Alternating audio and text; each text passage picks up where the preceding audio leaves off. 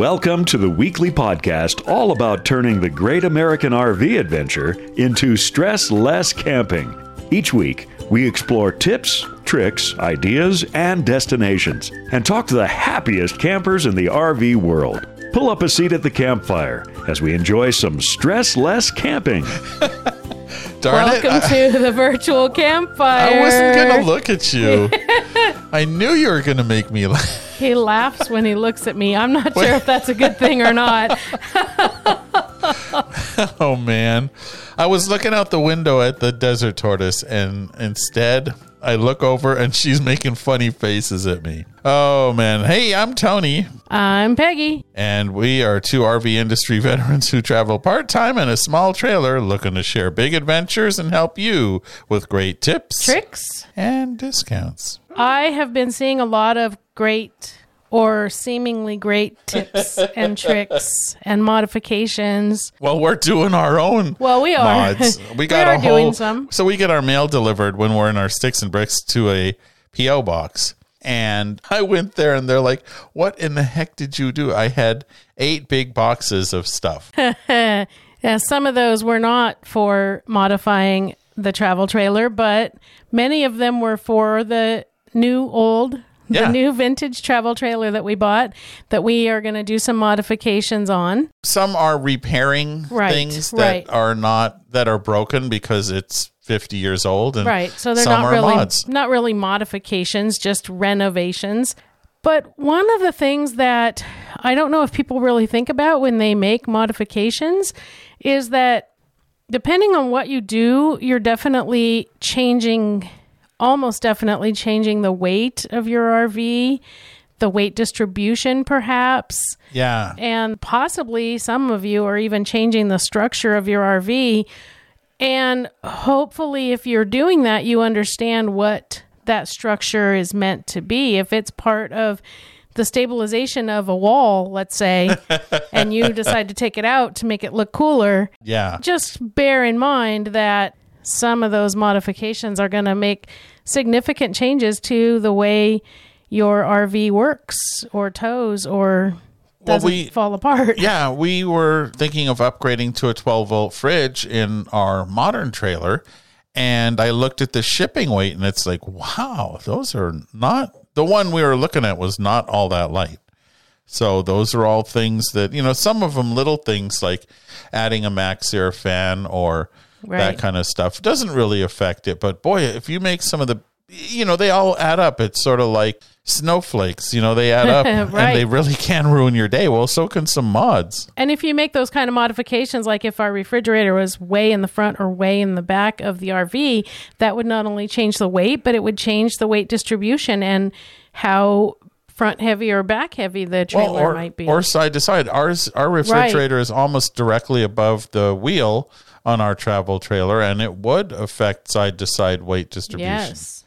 So anyway, things to think about. Yeah, we just wanted to remind you that if you're going to go in there with a saw and hammer, bear in mind what it is that you're changing. Oh, you've seen me. We will have another edition of our vintage trailer restoration video up pretty soon here, including toilet. So we're working on it. We're working kind of slowly. It's kind of hot out there, and there's no air conditioner in those vintage trailers. Yep. So we have to kind of do it when it's not miserably hot. And so, we'll get a slow start, but we're getting a start. Yeah. Well, one of the things I was waiting for, there's a lot of things I want to do to the roof for waterproofing, and I was waiting for all of the supplies to come. Well, they came yesterday. That's what those 8 boxes included. Spending some time on a ladder. Yeah. Even though I hate ladders. Anyway, that's not what we're talking about. You probably remember that last week, Tony and Mike had a nice discussion about the future of RVs and electric influence on RVs. And this week, we dive even deeper and learn exactly what Mike has been towing. Oh. I know. It's all pretty interesting. And we talk about the viability of electric powered RVs and what's the real deal, what are the challenges, and what are some of the promises. So awesome. Definitely Well, you know what? I have an idea. Let's listen. Stay tuned.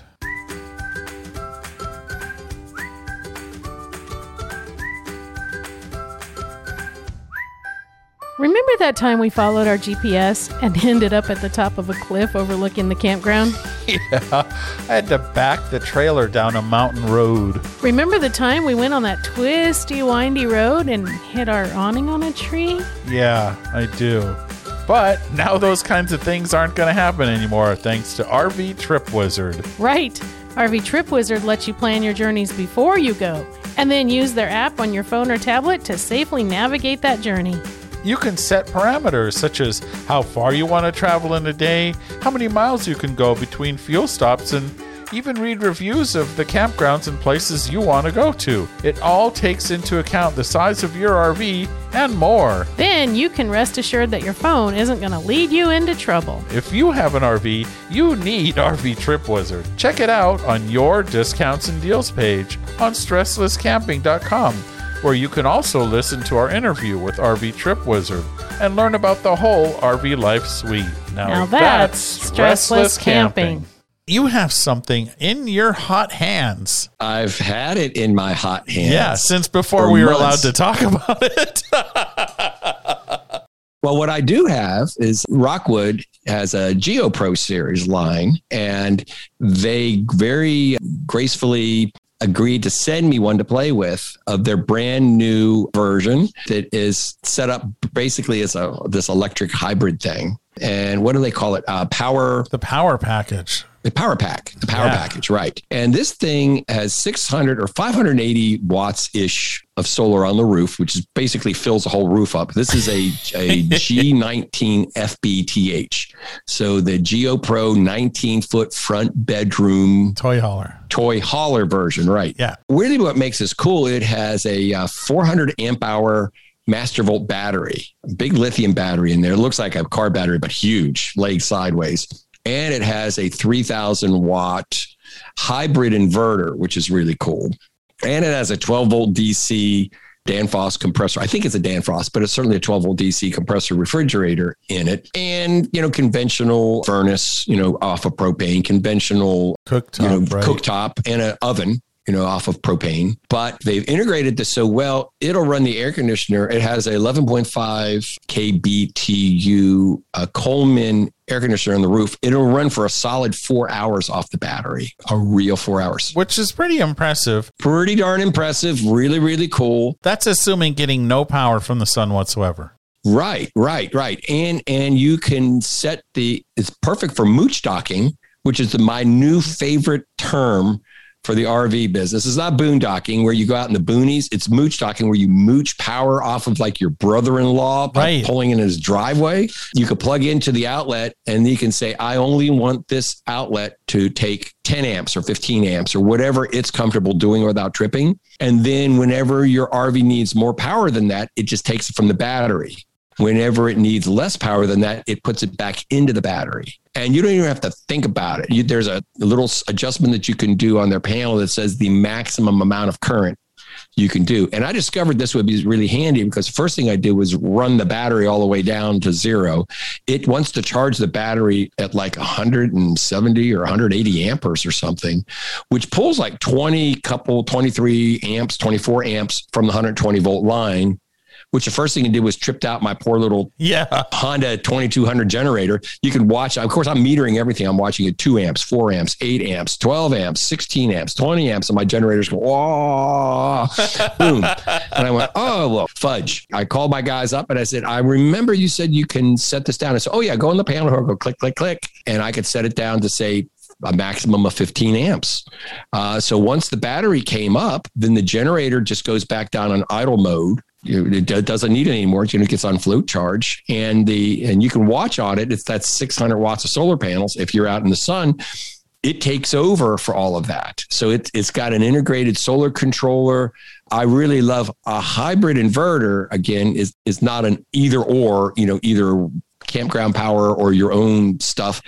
it blends the two, it mixes the two together. That is cool. And then you can also add, I believe that charge controller is able to accept a portable panel. Yeah, you could run those out. And I've got a couple guys that are sending me a number of portable panels.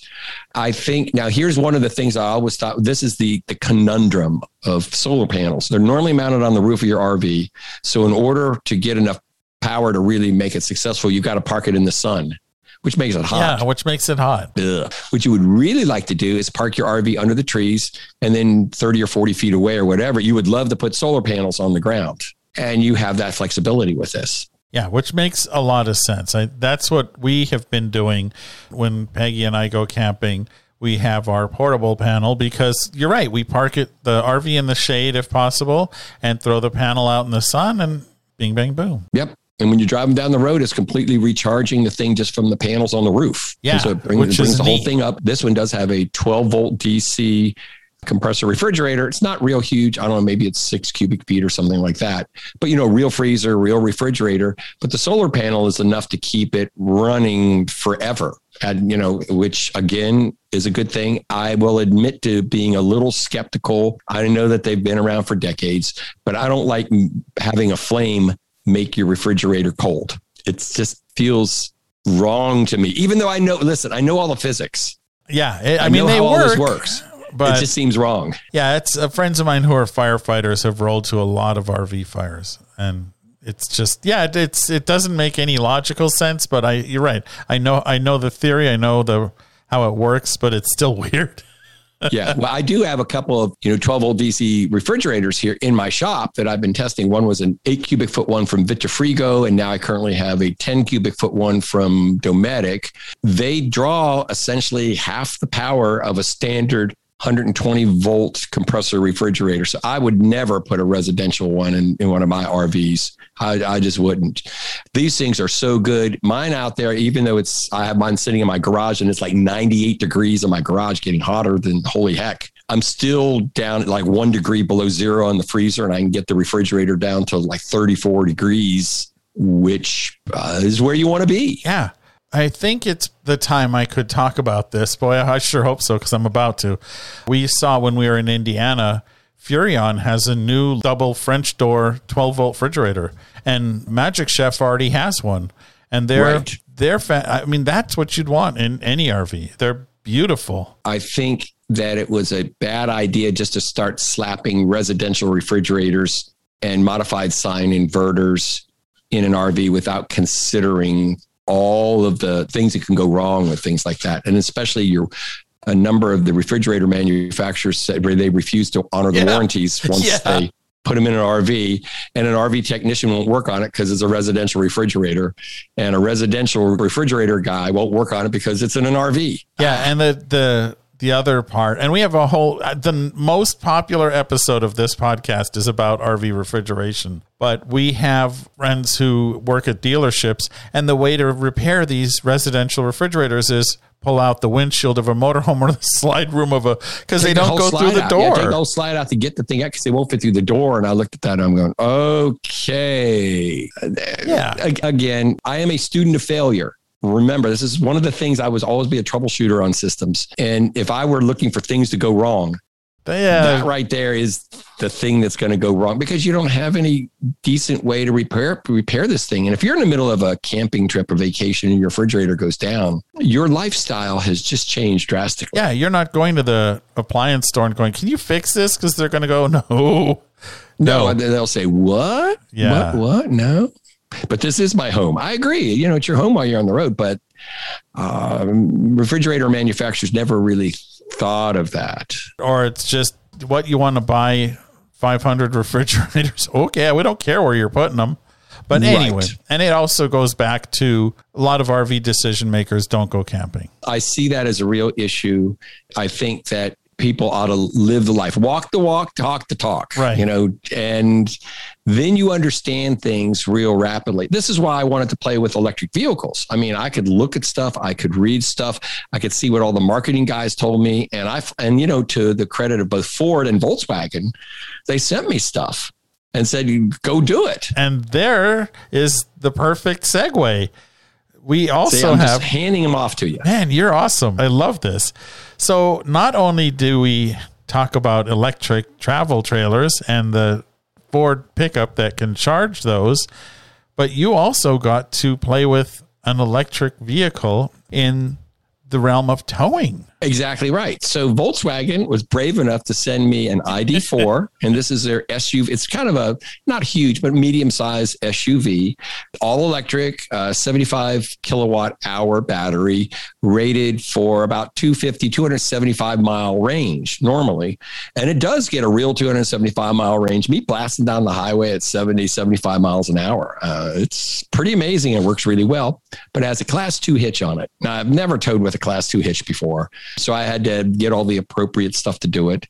And I actually have tried this with 2 different travel trailers now. I've had from our friends up in Canada, they built and sent me one down, the Safari Condo Alto trailer, which is that really cool teardrop trailer with the clamshells up. So it's 6'6" inside when the roof is up. That's a neat trailer. It's like 4 foot nothing or whatever. When it's down, you can kind of get in it, but I forget what it is exactly, but pretty low enough that it wasn't bad. Again, you can get it with this is the new option, 400 watts of solar panels on it, 200 amp hours of lithium battery. You can get it optionally with a 12 volt refrigerator. It does still have a propane tank because it's got a propane powered furnace, propane powered burners.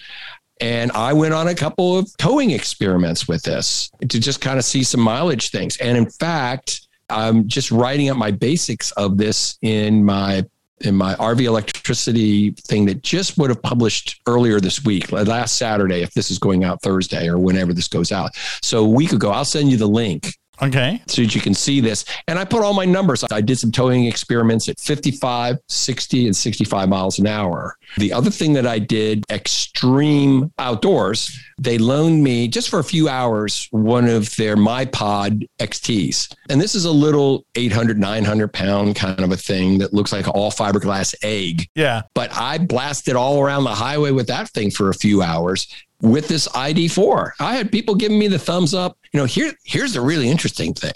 It seems like half the people love the fact that they can see, they can hear this is an electric vehicle towing a little travel trailer of some sort. And other half of the people, I had one girl pull down her pink mask, stick her tongue out me and scowl because she could see I had an electric vehicle. Wow. I was like, I'm just sitting here getting a charge here. I ain't hurting anybody. I then also took the ID4, the Volkswagen, down to St. Michael's, Maryland here earlier this week with my wife. I said, I need to go on a trip, an extended trip somewhere that they've got Maryland blue crabs so that I could see how my range is. And they also had a number of destination stations, charging stations down there. And that was really cool because, you know, it's a 125 mile trip down there. And so that gets a little iffy to go there and back without recharging. But because they had a destination charging stations all over the place, in fact, maybe a dozen of them, and within walking distance of any of the restaurants, you could plug in. They didn't charge you for electricity, but it charged you like $2 an hour for the spot, as it were. There's a few legal things to get around, but it was like a 7.6 or so kilowatt charger. So it basically added 50 miles of range in the 2 hours that we were bopping around. I was eating crab cake sandwiches. Yeah. And seeing the sights. So my wife goes, this is actually really nice. I mean, it's a gorgeous vehicle, I think. And you know, it's a little hard to get used to at first because it's got they've got automatic lane centering stuff. You can put it into cruise control and lock onto the vehicle speed in front of you. I mean, it's got all of the modern stuff, but it looks like a plain old SUV. So it doesn't, and it kicks. But I mean, when I'm driving when I was driving the Alto around, in fact, I took the Alto this morning over to Frederick, Maryland for my buddies over at Love Pup that make tie-dyed t-shirts because I'm picking up for my Go Green RV. I'm going to be doing the tie-dyed hippies look of the 60s. There you go. And I was a tie-dyed hippie kind of guy back in the 60s, believe it or not. It blasts around. I mean, I hate to say it, but I mean, it pulled that 1,800 pound trailer like it was nothing. And that one's pretty low. How is the range with pulling that? And what are the... Well, I'll give you all the numbers if you go look on the site. But any of these things, if you have a significant size RV, which this is compared to the size of this thing, you can lose 40 or 50% of your range right off top. It's just, that's unfortunate, but that's what happens. But with the little MyPod XT, it was more like 20, 25%. Of it, because it's within the actual envelope of the tow vehicle itself. This is not about weight. This is really about wind. Right. It's wind resistance. The bigger the box you have to shove through the wind, the more power it takes to do that. But interestingly, the hills really didn't seem to affect it, because as you're going up a hill, you could see it. And it's a very, very comprehensive panel. You could see it using more kilowatt hours per mile to go, as it were. But when you're coming down, it's actually putting the electricity back into the battery. So instead of heating up brakes, or it almost acts like an engine brake. It acts like a Jake brake, but I need a fancy name for that, but it's regenerative braking. Yeah. That doesn't sound as cool as a Jake brake, but it acts like a Jake brake. So you don't heat up your pads, and you can watch it you can watch your mileage spin backwards, that you're actually adding miles of range back in when you're going down big hills. Well, they have that, if you're using a diesel locomotive, they have that equivalent of regenerative braking. I forgot what they call it. Dynamic braking. But what they have, if any of you guys have ever driven a slot cars, and this, I'm dating myself back to the 60s and 70s. And when you let off of the controller, there'd be a little winding inside of there, and you could clip those out and off, and you would actually change your electric motor. Any electric motor can turn into a generator if you spin it, right? Rather than letting it spin. In that case, you're just basically just heating up a little coil in there. But in the railroad, those big engines don't have batteries in them. What they're doing is they have banks and banks of resistive heating in the roof, and big fans that blow this through. So you can see them. If you can ever watch a diesel locomotive going down a hill, if you get the sunlight at the right angle, you could actually see the heat just blowing up out of those engines. Yeah, it's that's nuts. What they're doing. It's basically a giant electric heater. It's a massive electric heater. Whereas in this case, it puts it back into the battery. So, and I think, my gut feel is probably about 80% of efficiency in terms of recovered power. Whereas when you're driving down a hill with your RV right now, all the potential energy that you put into it by gaining altitude turns into heat. Exactly. And so you lose it forever with a traditional, internal combustion engine. So again, more interesting things. I just observe everything as I'm driving around, and I'm giggling like a schoolgirl because I figured some other little gadget out. I go, well, this is really neat. I should have known this, but there it is. It's cool. So what is the experience like towing a trailer with an electric vehicle? You said that the performance isn't really harm much. The performance is actually really quite good. I took my buddy Carl down to Frederick with me so he could fly my drone around and do all that other stuff. And he goes, this thing really kicks. And I said, it does. I mean, I'm blasting up and down the little hills. Now, I'm not going 90 miles an hour. I know in Texas, I've driven across Texas many times. I'm going 80, 85 miles an hour in my Sprinter, and guys are passing me with pickup trucks going, I don't know how fast. So that's not what this is. But, I'm driving on the hilly little roads. I'm actually in Route 40, the National Pike, runs right in front of my house in Funkstown. And I'm going 50, 60 miles an hour up and down hills. I'm not feeling like I'm getting behind. It doesn't feel like I'm doing anything in terms of abusive to it. It's just blasts right along. And that's the thing that's really, really interesting in an electric vehicle. When you step on it, it doesn't take like a half a second for the engine to start winding up. And then you can feel the torque converter coming up, and then you can feel the thing start to go. When you hit it, it goes bang. Yeah, like that. All of your ketchup and beer is at the back or front of your refrigerator, depending on where it is. You want to make sure everything's secured. Yeah, but it's something to get used to. It's a fact. When I was both of these things, both the F-150 and the Volkswagen ID4, when I was in town and I would hit the throttle. I hate to say gas. I hit the gas, hit the throttle. I almost ran right into people in front of me because they weren't getting out of my way fast enough. And I'm in a darn little all electric ID4. Yeah. I'm like, whoa, baby. Now, you want to know what my perfect situation is? My perfect test thing. Since we're talking fun things. So Volkswagen, sometime early next year, is going to have something they call the ID.Buzz. The ID Buzz looks like the microbus from the 60s.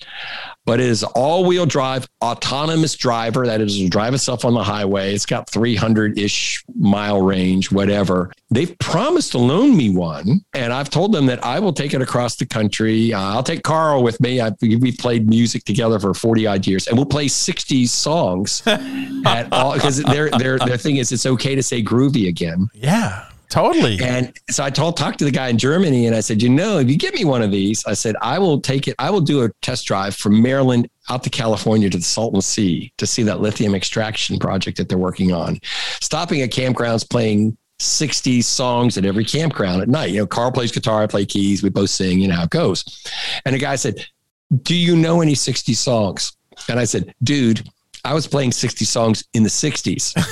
So we can have fun. And I bet you that would be a blast. Of course, both of us, I asked my wife, what do you think if I head off for 3 weeks to California on a road trip with Carl playing 60 songs? She goes, go, just go. I'm going to go see Carl. Tony asked his wife, and Carl said, my wife said, yeah, go ahead. Just go if you want to go. Just leave your credit cards at home. And I went, you've had enough of us being locked in the same house for a year and a half.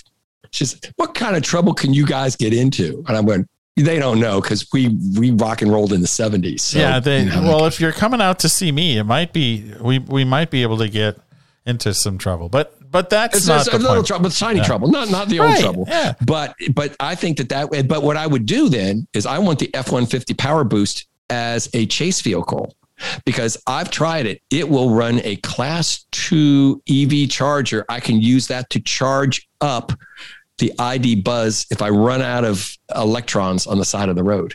Your own AAA. My own baby AAA. So we would take two vehicles out if those brave people at Ford and Volkswagen let me do this. Now, as for towing and RV purposes, what is your feeling about EVs? Are they ready for prime time yet? Or is it, because you ran into some stuff? I think it's a little premature. Okay. So for local camping, yes, absolutely. For going across the country, I have not found a single charging station yet that you can actually plug in your tow vehicle while a trailer is attached.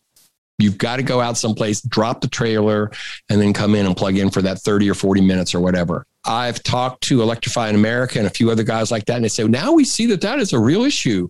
And some of them, they've got the room, but they didn't block off the space. So there's some guy sitting there with whatever is conventional internal combustion engine vehicle blocking where I could be just pulling in. And there's a couple of other things that I've just written about what they should do. They really need to have some kind of a basic roof over top of it. They're all sitting out in the middle of a macadam parking lot with the sun beaming in on you. Yeah, usually way at the back. Right. And what I would love to see is like a little kiosk that they do for a bus stop, where you've got like a little glass wall thing and you got a roof over top, and maybe you've got a vending machine with cold water in it and free Wi-Fi and a few benches, and you could sit out there. What I find myself doing when I'm waiting for this thing to charge up, I either go into the Walmart and go buy some stuff and sit down and do nothing, but I'm sitting there for 30 minutes waiting for something to happen. Yeah. So I'm doing business stuff. I'm on my phone, I got my laptop or whatever, I'm doing stuff. Rather than sitting inside of it, if I had a nice little area that I could sit in, and they got enough electricity there, for heaven's sakes, air condition it if you want. I mean, just do it. Air condition and heat it while you're charging up. That's an issue then, is right now, let's say you have a 300 mile trip, right? You're going from here to there, and campground is 300 miles away. Right. How much more time would it take with an EV, thinking you have to at least charge once and disconnect and all of that? Okay, so what happens is you not only have the power time, the charging time, and you not only have the disconnect time. Many times, for instance, I did a ride the other day. I had to drive 5 miles off the interstate to go to a charging center, and then 5 miles back to a charging center. Now, their gasoline stuff is everywhere. You can drive 500 feet off of an interstate and go get a gas pump. In fact, I would refuse to go drive 5 miles or 7 miles off to go get gasoline, even if I was going to save a couple pennies. But there it was. You're kind of stuck with this. So, you would say, okay, let's say I start with I would not try to go more than probably 100 miles before recharging it, in case you could not find a station, because sometimes they're not working. Right. That's the other question. So you would have to have two stops. Yeah. Your experience, I've seen that there's a fair number of these charging stations where they're either full or broken. Exactly right. And sometimes you get, and there'll be like one or two of them out of the four that'll say that they're not operational for whatever reason. I don't know what it is. And you can look at them ahead. One of the things that's really interesting about the Volkswagen, the ID4, if you buy one of those, you as a consumer gets 3 years of free charging at any Electrify America station across the United States. Free gas, basically, for 3 years. Well, that's because Volkswagen had to pay out for their Dieselgate emissions. There was the Dieselgate thing, and they're trying to make everybody feel better and all of that. I don't want to get into the politics of that. But the fact of the matter is you have 3 years of free charging. Yeah, which is, feels pretty good. Yeah, it's kind of cool. I think it's a great promotional effort on their part. They make it so that you just walk up to it and you have a phone app and you say, I'm me, and you plug in, and then you can say how much you want to charge it to. And remember, these things only want you to take them to 80% of full charge normally. And then they slow the charging down is what they happen. And that last couple of percent to get it to 100% is painfully slow. Yeah, that's lithium, right? So you're at 80% of 300 miles is 240 miles, and then you add a trailer. And yeah, you're right. Every 100 miles. Right. 100. Yeah, you got to have 20 miles pad on the thing. I would never. I mean, I could have made it back from St. Michael's the other day, but I would have been on fumes, as it were. What's the equivalent of electron fumes? Yeah, I don't know. I mean, I would have been like 10 or 20 miles, and I said, nah, I'm going to see if I can go at one of these charging, these local charging things. The Energizer Bunny is making rude gestures at you as you pass by at that point. And then the other thing you can get, which I'm not experimented with, you can get a converter that'll allow you to plug this into a Tesla, the low power Teslas, not the supercharger ones. Right. Yeah. You can, in fact, plug it in one of these destination chargers. And Tesla has done a massively good job of just putting these things all over the place. Even though there's not that many Teslas, he doesn't have to justify it. You know? Right, right. Elon can just do it. So there you go. Can you charge this vehicle up at a campground? If you'd have to have a 50 amp service, right? Well, no, you don't. But it would be painful. So, for instance, the Volkswagen comes with a little 15 amp plug and what we call a level one charger, and it's limited to 1,000 watts.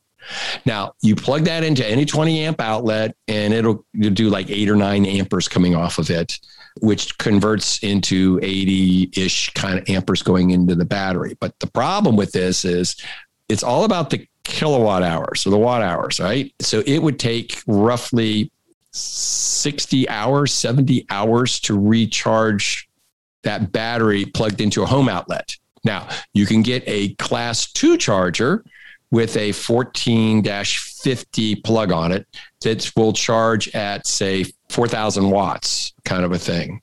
40 amps, 100, let's see, 40 amps. Yeah. So basically, I've calculated it. You could completely recharge this in about 8 or 10 hours. So overnight. And what kind of plug? That's a 50 amp plug, right? A regular 50 amp RV. Yeah. So a NEMA 1450 is the standard coin of the realm.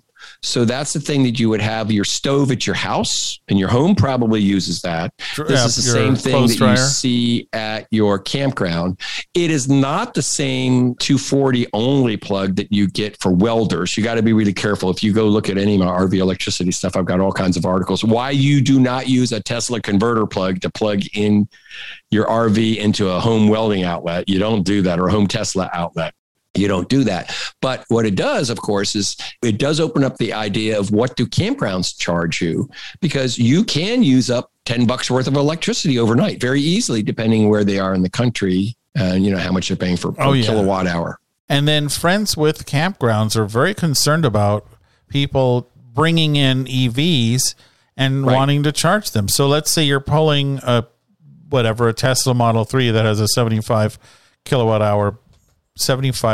battery, and you want kilowatt hour battery. You were right. Yeah. And then you want to charge it. There's too many numbers. Teacher. Let me update. I know something.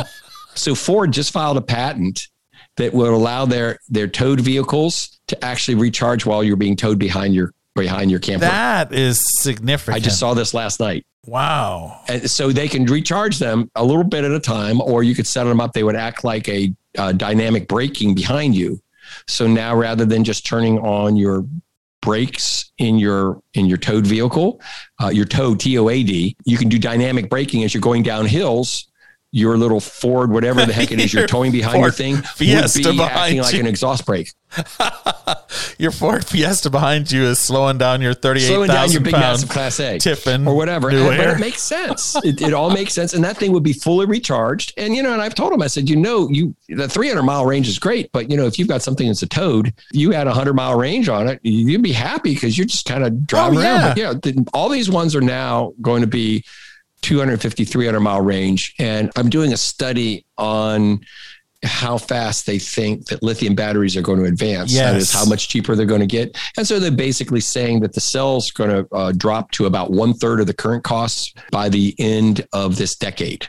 So by 2030, they expect them to cost the lithium batteries to be about 1/3 of their current cost, which implies to me at least double to triple the range. So think about this. If you had an electric vehicle that had a 500 or 600 mile range. Yeah. 1,500 miles. I mean, even if you cut that in half by pulling a trailer, 750 miles is more than I ever want to drive. You see where I'm going with this. Yeah. So this, I have high hopes, you know, and I tell, you know, I've told a bunch of my students, I said, look, you know, we as a country are some of the best innovators in the world. We truly are. A lot of other countries copy what we do because we lead the way. We truly do. Even though, you know, we started with hydroelectric power, started with us. It's hard for you to believe, but three-phase power and all that started right up there at Niagara Falls. We led the way with the whole world of how to distribute power. Yeah, we have a culture of innovation. And speaking of Toads, what if you could tow a trailer behind you that could actually charge your electric vehicle? Teacher. There's a couple of them right now. There's a segue. So one company, what is it? Denver Teardrops or something like that. It's Colorado Teardrop has the Colorado Boulder. Teardrop, right. And they make something they call the Boulder. They will be making that, and they're working on it. Have you done a review on that one yet? I did, and I will link to that in the show notes as well. I've talked to them a couple of weeks ago and told them what I was doing, and it basically has a 75 kilowatt hour battery built into that can be used to recharge your electric towing vehicle. Yes. The ID4 has a 75 kilowatt hour battery, right? Exactly. So it's the same size battery in a Teardrop. Right. And his whole job is to charge the RV, the EV that you're doing it. But there's more. Our good buddies at Heimer, Germany, they did an experiment, I think last year. And they looked like a full size, you know, spam can kind of trailer, not a little Teardrop. And then I only put 75 kilowatt hour battery in it, but traction motors in the wheels. Yeah. So it pushes your trailer. It pushes itself down the highway, 60, 70 miles an hour. Yeah. And they tried it with an Audi e-tron. And through the Swiss Alps or something like that. And it didn't lose any range. They still had like a 250 mile range driving this thing all over the place. And how they did it, which I think was brilliant, they put a strain gauge. Now, they didn't tell me this, but I interpolated this from just reading all the bits and pieces. They put a strain gauge in the trailer hitch itself. And so it was set to always have about 100 pounds of pull. And of course, as you're decelerating, it's putting the power back into it. So it can easily match the 250 or 300 mile range of your small vehicle because it not only has electric brakes, it's got electric motors. Yeah. So it'll actually help basically haul itself up the hills. It'll haul itself up and down the hill. I would love to try one of those. I think that would be spectacular. And a 75 kilowatt hour battery, you could boondock for days. Oh, now that would run heaters. Yeah. Yeah, well, without a doubt, and air conditioners. Yeah, because mine in the Volkswagen, and I've noted a few of my blogs that I'm working on. It's about 1 kilowatt hour kind of a thing that's for the air conditioner in it. So it would, in theory, run the air conditioner for like 75 hours. The typical Coleman unit that we all have on the roof of our trailers, it stinks. Let's be honest. It's a mediocre device. Truma has a new air conditioning system that's a heat pump. Teacher. I'm getting one. I know.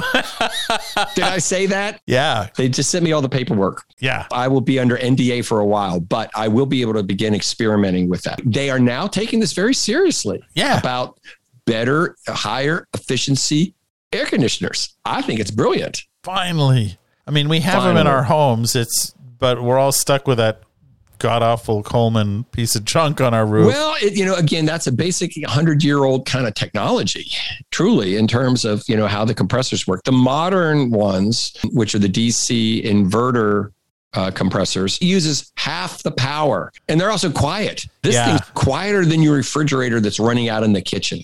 I mean, it's just like, I remember I'm a sound guy. I measure all of this stuff, but I can't hear it running. My wife goes, that's because you had too many years of rock and roll. And I said, well, that part may be true, but guess what? I've got a meter. Yeah, knows, right. It tells. So last but not least, I guess we should, since we started kind of on the F-150 Power Boost, we should kind of end with the F-150 Lightning, which apparently there are 120,000 pre-orders of that thing. It is really, really interesting. I am now as a member of the media, they've got me first in line. So when one of those is available, I get to play with it. It'll be truly interesting. I am not sold yet on all of the other issues that you have in terms of charging them, but I do know this. I've been promised the F-150 Lightning. Rivian has promised me the R1T as soon as one's available. GMC has promised me the Hummer all electric as soon as one's available. I don't know why I became such a popular guy with all of the motor vehicle manufacturers, but I've told them I'm willing to go experiment with these things and basically break it down into the basic elements of what works and doesn't work. I'm not doing any of this from marketing slicks at all. I'm doing everything from I bring out the test gear, I drag this thing around, I gather data, and then I do some basic number crunching. The F-150 Lightning, they are pushing like crazy. Yeah, it could be really, really great. But again, I think it's ill-advised to think that you're going to hook this up to a big RV and take it all the way across the country. I don't know what the power drop is going to be on it, but it may be 20 or 30% if you're lucky, if you're really, really lucky with a medium-sized RV. Who knows? If it's like any other RV, it's going to be a 40% drop in range. It could very well be, but they could put more batteries in it. I know that the Rivian's supposed to have a 400-mile range. Now, here's something that scares me a little bit, even though I intellectually know that it should not scare me. The Rivian is rated to go through a 3-foot deep stream. Yeah. Well, maybe they just sealed with all those electric batteries, and I know it's all sealed. I mean, how it is. You intellectually know something, but it kind of gives you that squeamish feeling. That it's one of those. Here's the thing that scares me about that. Somebody is going to go, woohoo, I can go through a stream and do it while the water is flowing. And then they're going to go, well, they said I can. Down and then, bad things and all that other, but it was on their website. And I'm going, now I will tell you what I did last year, and you could talk to my buddy Carl, because we went on a fishing trip, and I backed my little bass boat in there, and I literally forgot to put the drain plug in. Oh no. I did. And we're back, and it's just a little bass boat. And Carl goes, did you put the plug in? Oh yeah, I got it. I know stuff. I don't forget stuff like that. And just to show you, we all make mistakes. I'm backing it down there, and he goes, pull out from the dock now. And I go, why, Carl? He goes, because the boat is sinking. And I look at this guy, 6 or 8 inches of water already in the back of it. Oh, that drain plug. Is that the one you're referring to? Yes, that one. Oh man. Mike, it's always a pleasure to have you here. We talk electric vehicles, electric trailers. We've just run the gamut. So I think our bottom line is electric vehicles as tow vehicles, maybe not yet. Not quite yet, but very, very solid first steps, I think, truly. Some of the new electric trailers, I mean, a lot of us have already done what these manufacturers are doing. Bunch of solar panels, big batteries, solar chart converters, on and on. Right. They're basically now making them from scratch, and it'll be better integrated. It is, because a lot of people are hooking this stuff up and they don't understand really what they're getting into. So there's a whole pile of these things coming out right now. Yeah. Anyway, thank you again for your time, and it's always a pleasure to have you here. Well, this is all fun stuff. Well, Tony, anytime you let me know, as I find more stuff, we'll do another update. Sounds great, Mike. Look forward to seeing you again. Okay, thanks very much. You're welcome. Thank you. Phew. Man, oh, man, oh, man, oh, man. So what did you think of that? When Mike and I talk, we can get just a little distracted.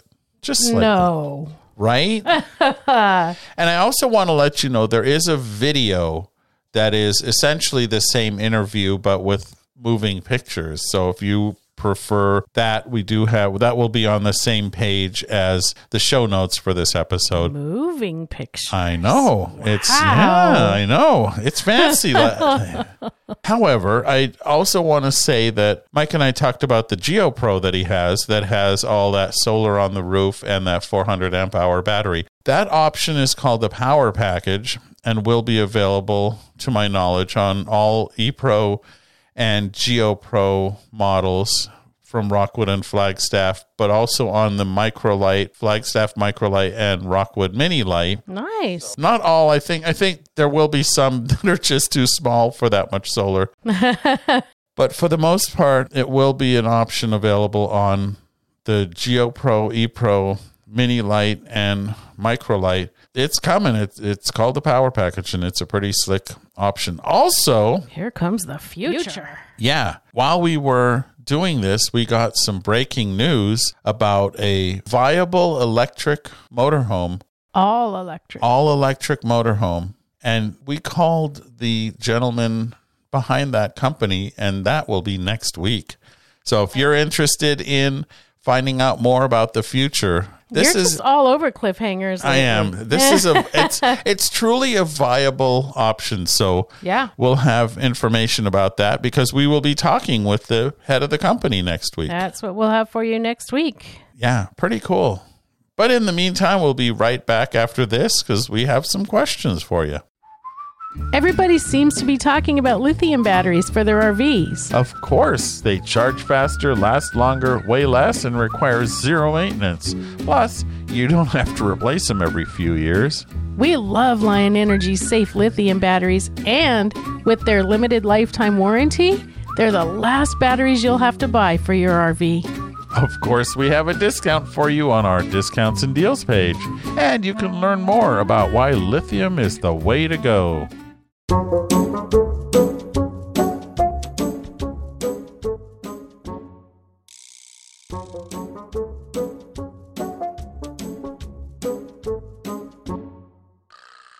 So this week, in place of Tony's gadget report, because I really didn't give him a chance to play with any new gadgets, because I bought a couple of new games. Yeah. And well, that was when we were in Mendocino last week. I think we told you about that. And so we bought a couple of new games. So I've been kind of taking up his gadget time with a couple of new games. One is called Yam Slam. And it has nothing to do with sweet potatoes. No. It was really fun. I really enjoyed Yam Slam. It really is fun. And it's kind of, the man at the store described it as a combination of Yahtzee and poker. Okay. And it kind of was. Yeah, Yoker. And it is a dice game. You get 5 dice and you roll them 3 times like in Yahtzee. And there are, Yahtzee/poker hands that you can get, like 2 of a kind and full house and straights and things like that. But instead of writing your score down on a piece of paper, there are poker chips. So if you get that hand, you take one of those chips. There are 4 chips. So if 4 people are playing, potentially everyone can take one full house, for example. But I think there's a lot of strategy in taking all the full houses, because then at the end there are bonus points, like if you got all 7 categories. So if someone stole all the full houses and you don't get one, then you don't get those bonus points. And it sounds complicated, but honestly, it's not. Yeah. It's really easy. It's very visual. It's fast. I think a game is 10 to 15 minutes. Oh, it might have taken us about 20 minutes. Well, we were figuring it out. Yeah, but it's fun and, like he said, fast paced. It doesn't take up much space. It's its own game board in about a dinner plate size container. In a metal container. Mm-hmm. And bonus, it could be played after happy hour, if you know what I mean, ladies and gentlemen. Yeah, it's not too difficult to figure out. Right, it can be played even if all of your thinking power is not available at the moment.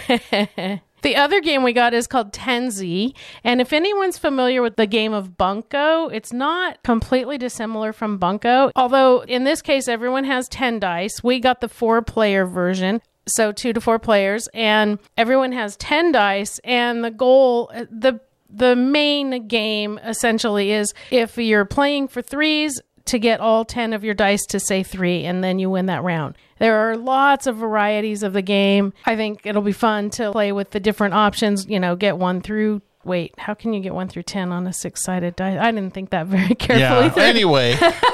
Yeah. The other thing is it's inexpensive and very portable also. And both of these games, I think, are ones where you're not losing a bunch of little pieces. Like if you bring Monopoly with you, where is that race car? Right. Yeah, so the Yam Slam has a bunch of poker chips and 5 dice, and Tenzi is 10 dice per people. But they both come in their own storage containers. They're small, easy to carry, lots of fun, not too much thinking involved, which is nice for after happy hour. Yep. So those are 2 new games that we wanted to recommend to you that if you have a game box in your RV, these would be great additions. Yeah, and they're Tony approved for those with the inability to pay attention aversion. In class. Yeah, there you go. Well, we asked a question last week, and that was, do you like the solid steps? When I was selling trailers, there were definitely people who were very opposed to them. And so over in our Fun and Friendly Facebook group, which now has over 1,000 people in it. Yeah, welcome everybody. Yeah, holy cow. We asked that question. Right. And there were definite oppositions. There were definitely people who way prefer them. And I can't say that there was really a one-sided argument. There's not a clear winner here. There's not a clear, like, everybody likes one thing. Definitely everyone agrees that they're more stable, even the people that don't like them. That's what I liked about them. They're good for up to 500 pounds. But even the people who like them recognize that they can be less convenient for quick trips into the RV. You have to actually have the door all the way open for them to come out. Yeah, that was something that you always had to completely open the door to get them out. Also, you really have to clean them before you fold them back into the RV. Yeah, or you're going to be like Marilyn, who folded a tree frog into her camper, and next time she went in, there was a frog. Now, you know, frogs aren't dangerous or anything, but it's a little bit alarming. Yeah, but they taste funny.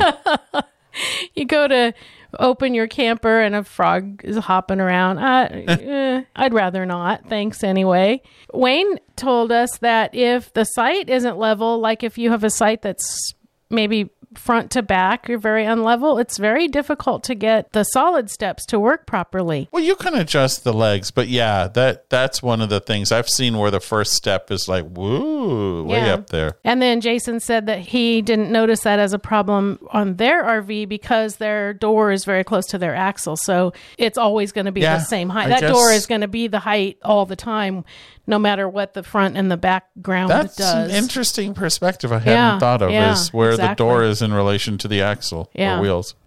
So anyway, it's always fun to do the question of the week, and we have one for you this week because we're talking about all this crazy stuff. Would you buy an electric RV? Oh, this is going to open. I think there may not be a clear winner, but there will definitely be some strong opinions. Yeah, I think. Absolutely. So anyway, head on over to the Stressless Camping podcast group on Facebook. Yep. And find the questions, every question of the week, and answer those questions for us. We love to have people have discussions. Please be nice. And we're not going to let you not be nice about it. Yeah, that's true. But it's also a place to be comfortable to ask whatever questions you have. And even if it's like, oh, this is a dumb question. No, there really aren't any. Don't feel shy about asking a question there. No one will make fun of you. That's right. And you can also check out the Stressless Camping page on Facebook and become one of our likers. I really liked it when fans when Facebook was new and you could become a fan, because I like us on Facebook. Come on, I want you to like us everywhere, not just on Facebook. But what if they don't like us? Well, actually, speaking of that, we got 3 additional reviews this week on Apple Podcasts. Those are like gold. And so thank you again for the kind words and for taking your time to review us. It really does push us up a little bit in the ranks and shows Apple that people are listening, and it makes a real difference. It truly does. And we can get guests like, I can't give away who we're talking to next week. But we did get Mike Sokol. That's right. And he is the RV electricity guy. Right. Well, don't forget also over on our website, there are discounts and deals for the best deals on the things you'll need for your stressless camping adventure. Right. And while you're on the website, you can also sign up for our weekly newsletter. It's free. It is free. And what we basically do is send you a weekly newsletter to remind you that the podcast has come out. But we also share other RV news that we have found out there in the wide world. Yeah. Absolutely. So, well, that's what we have for you here this week. We sincerely appreciate your joining us again. And happy camping! We hope you learned a lot, had some fun, and got some tips for your next stressless camping adventure. We're honored by your reviews on Apple Podcasts, which helps others find us too. Don't forget to subscribe so you won't miss out on the adventure. And we look forward to your joining us next week. Until then, happy camping!